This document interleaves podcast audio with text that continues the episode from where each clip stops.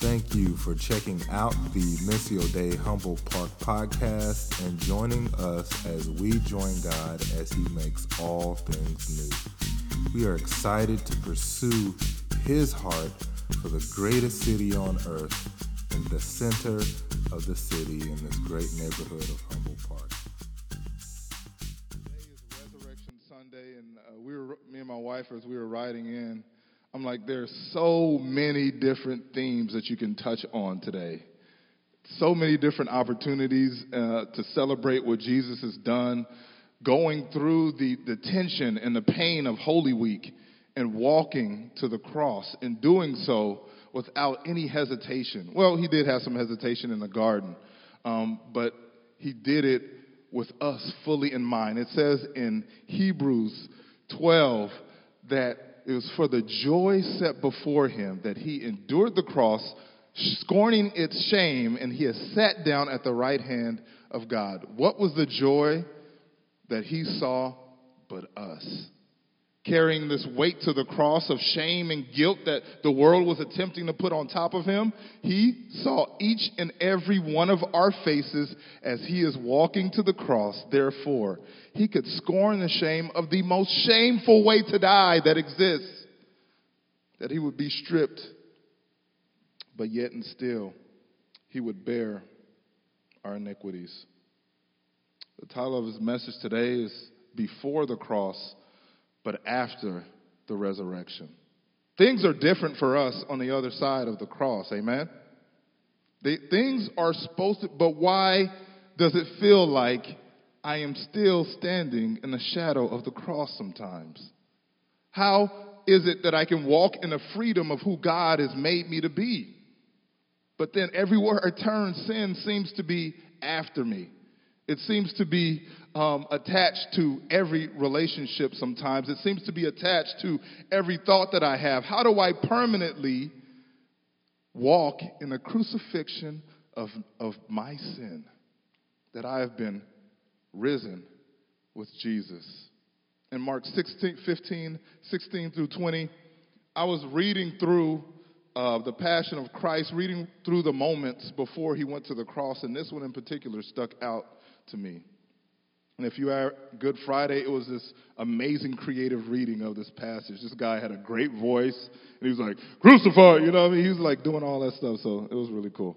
I won't do it that way, but the soldiers led Jesus away into the palace, that is the praetorium, and called together the whole company of soldiers.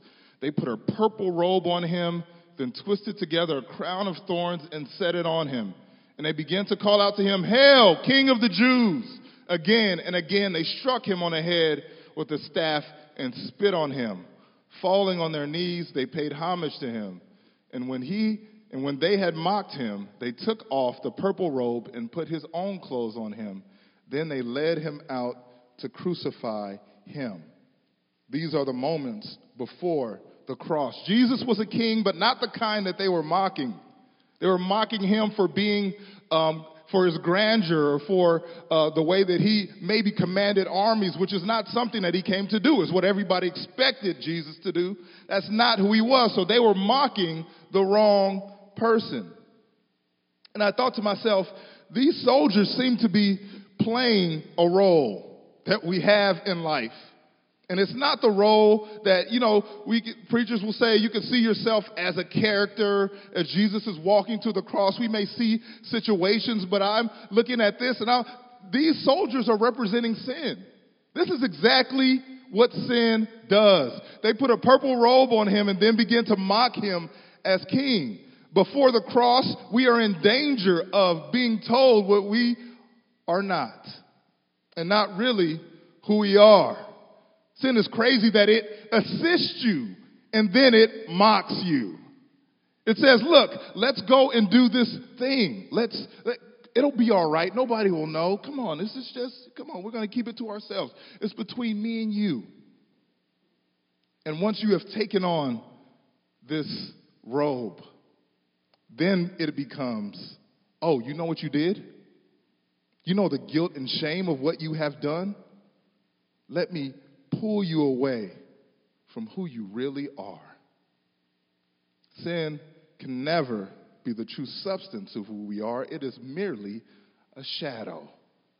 Jesus on that side of the cross was standing in a place that we would never have to again.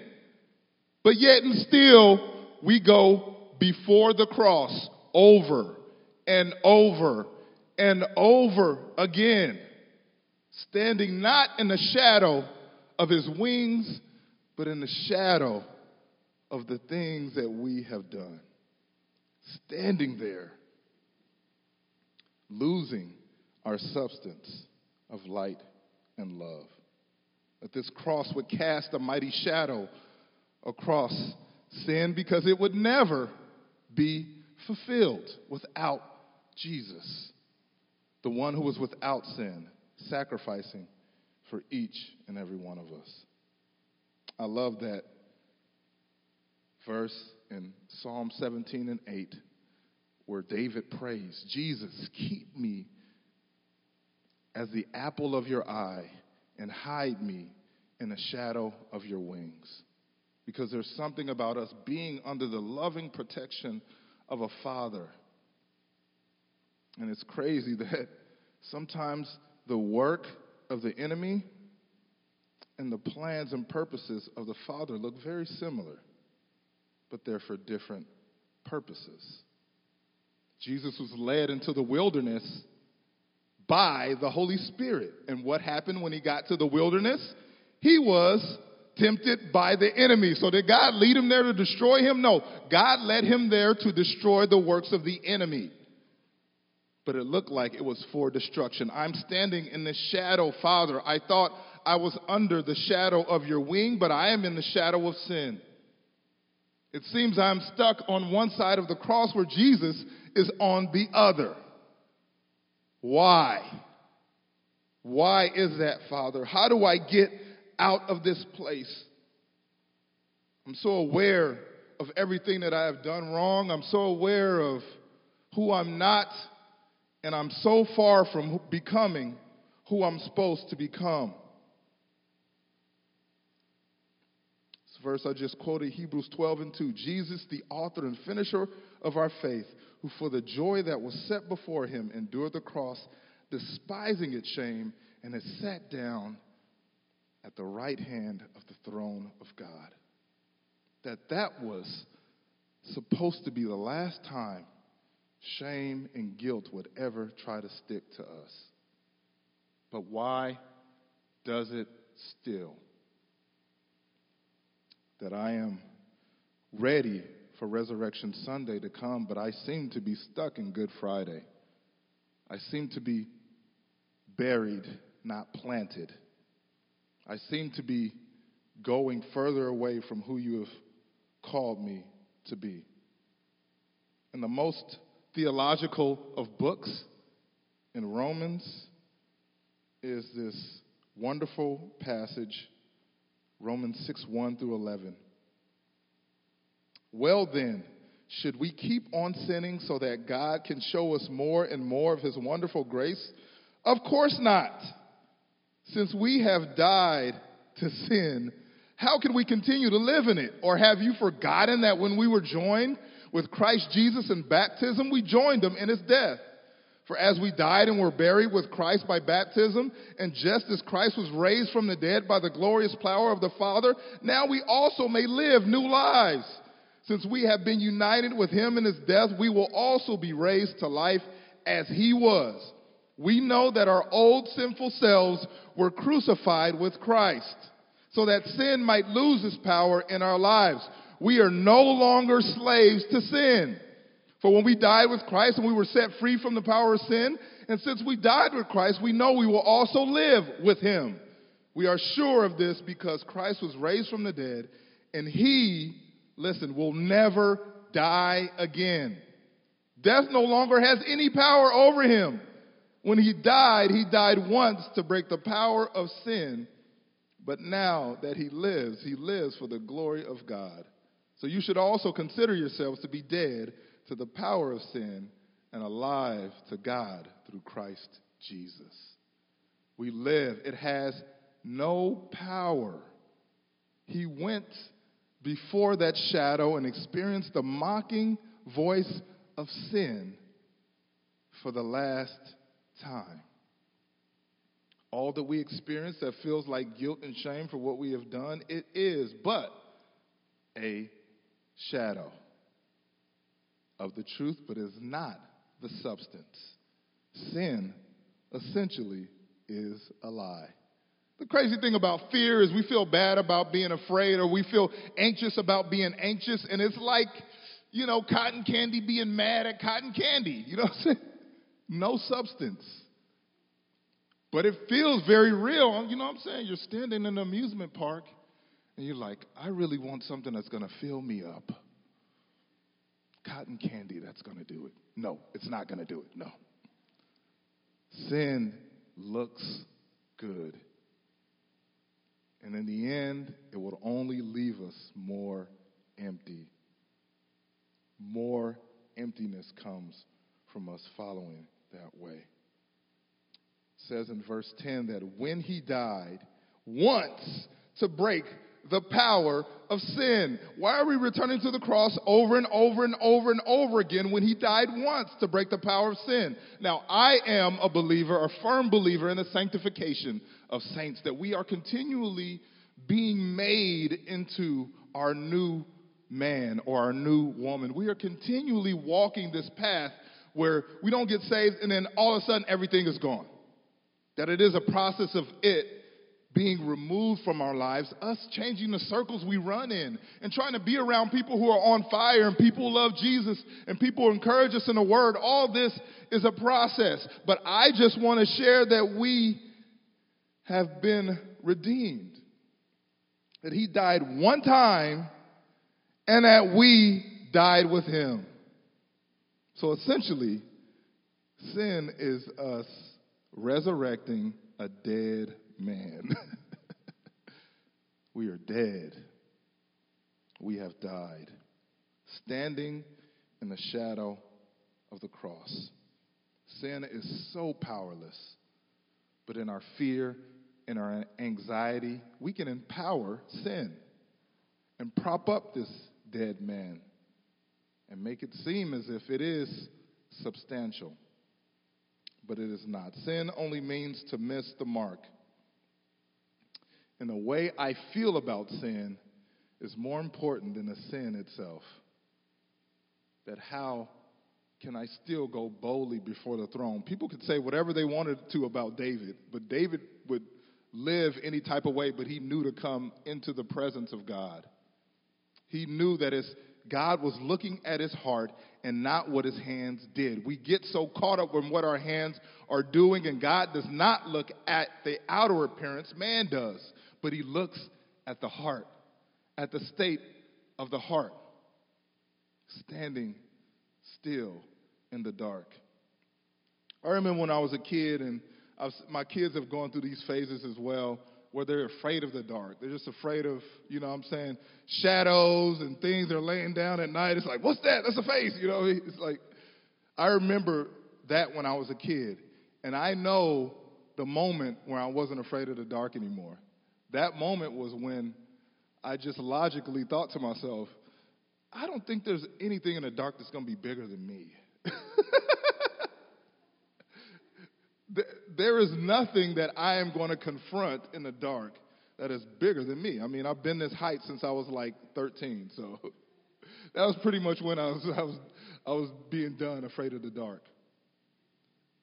Knowing that who is in you is greater than he is in the world. Therefore, sin has no power over us.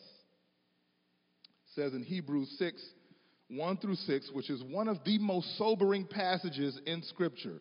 But I'm sure I say that every week. And also every preacher, this is my favorite passage in Scripture. I'm like, eh, th- this one hits hard right here. Let this wash over you. And add a T at the top because I forgot that. Therefore, let us move beyond the elementary teachings about Christ and be taking forward to maturity, not laying again the foundation of repentance from acts that lead to death, and of faith in God, instruction about cleansing rites, the laying on of hands, and the resurrection of the dead, and eternal judgment, and God permitting, we will do so. It is impossible for those who have once been enlightened, who have tasted the heavenly gift, who have shared in the Holy Spirit, who have tasted in the goodness of the Word of God and the powers of the coming age, and who have fallen away, to be brought back to repentance. To their loss, they are crucifying the Son of God all over again and subjecting him to public disgrace. I am standing in the shadow now as the soldier when I am refusing to step into the light of the resurrection. He is redeemed us, but it is a gift that we must accept. Also, when I was a child, I was just super religious. I mean, I was twelve years old, was the first time I preached, and so I had to make sure I was really saved. You know, and as some people say, you got to make sure you're saved, saved. Apparently, I preached to kids in at in the playground. My mom told me, it's like, the teacher's like, we don't know what he's doing. He's like, I said, some kid was, was saying something. I slapped my hand on the table. You're lying and you're going to hell. I am glad I didn't become that type of preacher.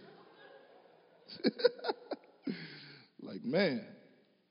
But I would always go to school and do something and then go, ah, I got to go get saved again. It didn't stick. Let us not go to the elementary laying again the foundation of repentance. Repentance means to change our mind. All right, all right, God, I really mean it this time. I'm, I'm really saved this time. But that is showing us about shadow and the substance of Christ, which is light. The name Christopher, which means light bearer, that God has called us to bear his light. But standing in the shadow of the cross, we are before the cross. We are going before it to bring all of our sins over and over and over again. And the plainest, most logical way I can explain it to you is Jesus ain't there no more. He is risen. He is risen indeed.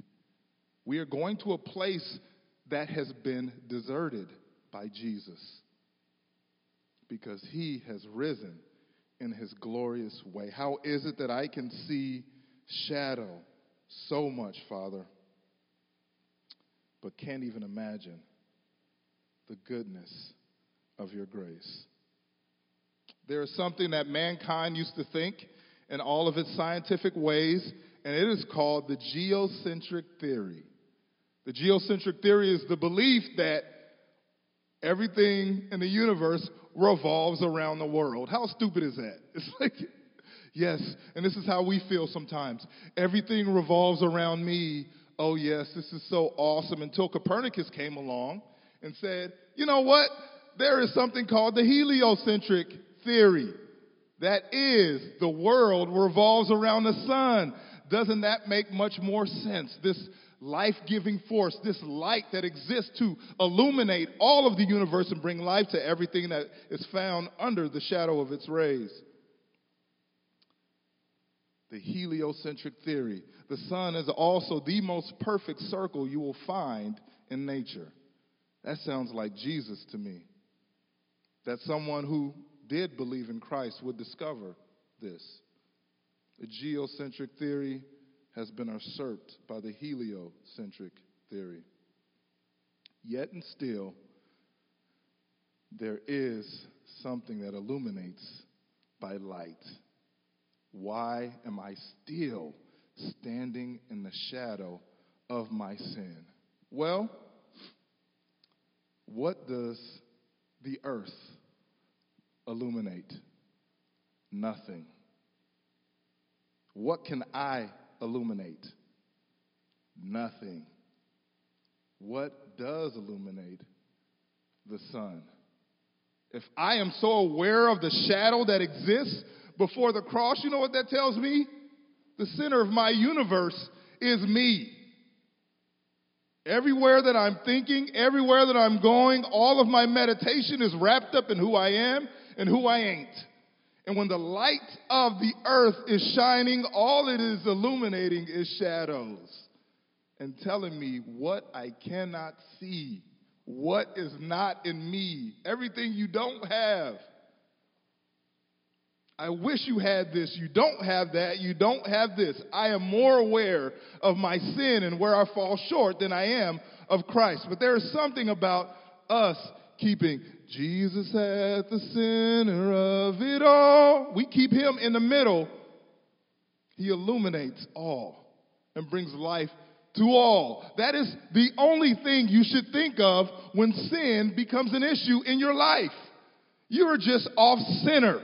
As the word sin is an archery term that means to miss the mark. That is all that has happened. It just takes a little adjustment to bring Jesus back to the center of your universe. I begin to wonder about my, all the things that I don't have. Oh, God, I wish I had this. I wish I had that. I'm missing this.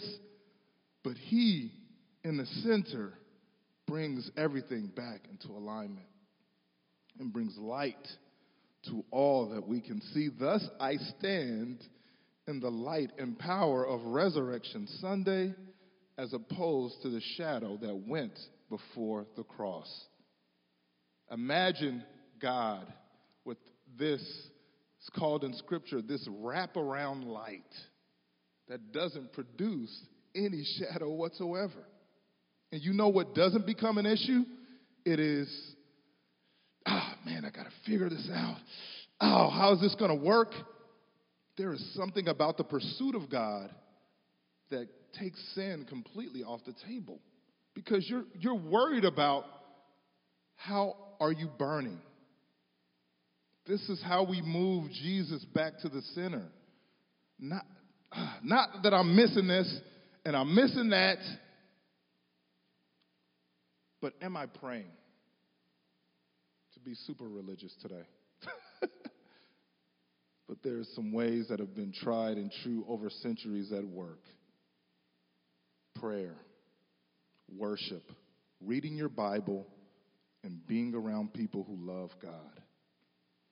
Because an ember by itself will die. But you put it with some other ones, woo-wee, it's about to light up. Anybody that's tried to light a barbecue in Chicago, you should know that. It's like, man. James one, six, sixteen through seventeen, do not be deceived, my beloved brethren. Every good gift and perfect gift is from above and comes down from the Father of lights, with whom there is no variation or shadow of turning. God cannot produce any shadow. I remember I used to think of like, man, maybe I'm just like a... Before the cross, after the resurrection, means we go before the cross. Essentially, after the resurrection means we pursue all the gifts that God has given us as well, right? But there is no variation or shadow of turning in God. It is his wraparound light that brings us into his grace. This is a picture of Union Station and this light that pierces the darkness. That although sin casts a mighty shadow, Jesus at the center will keep us in his grace and in his mercy. Honey, would you mind passing out the um, communion in the basket? Thank you.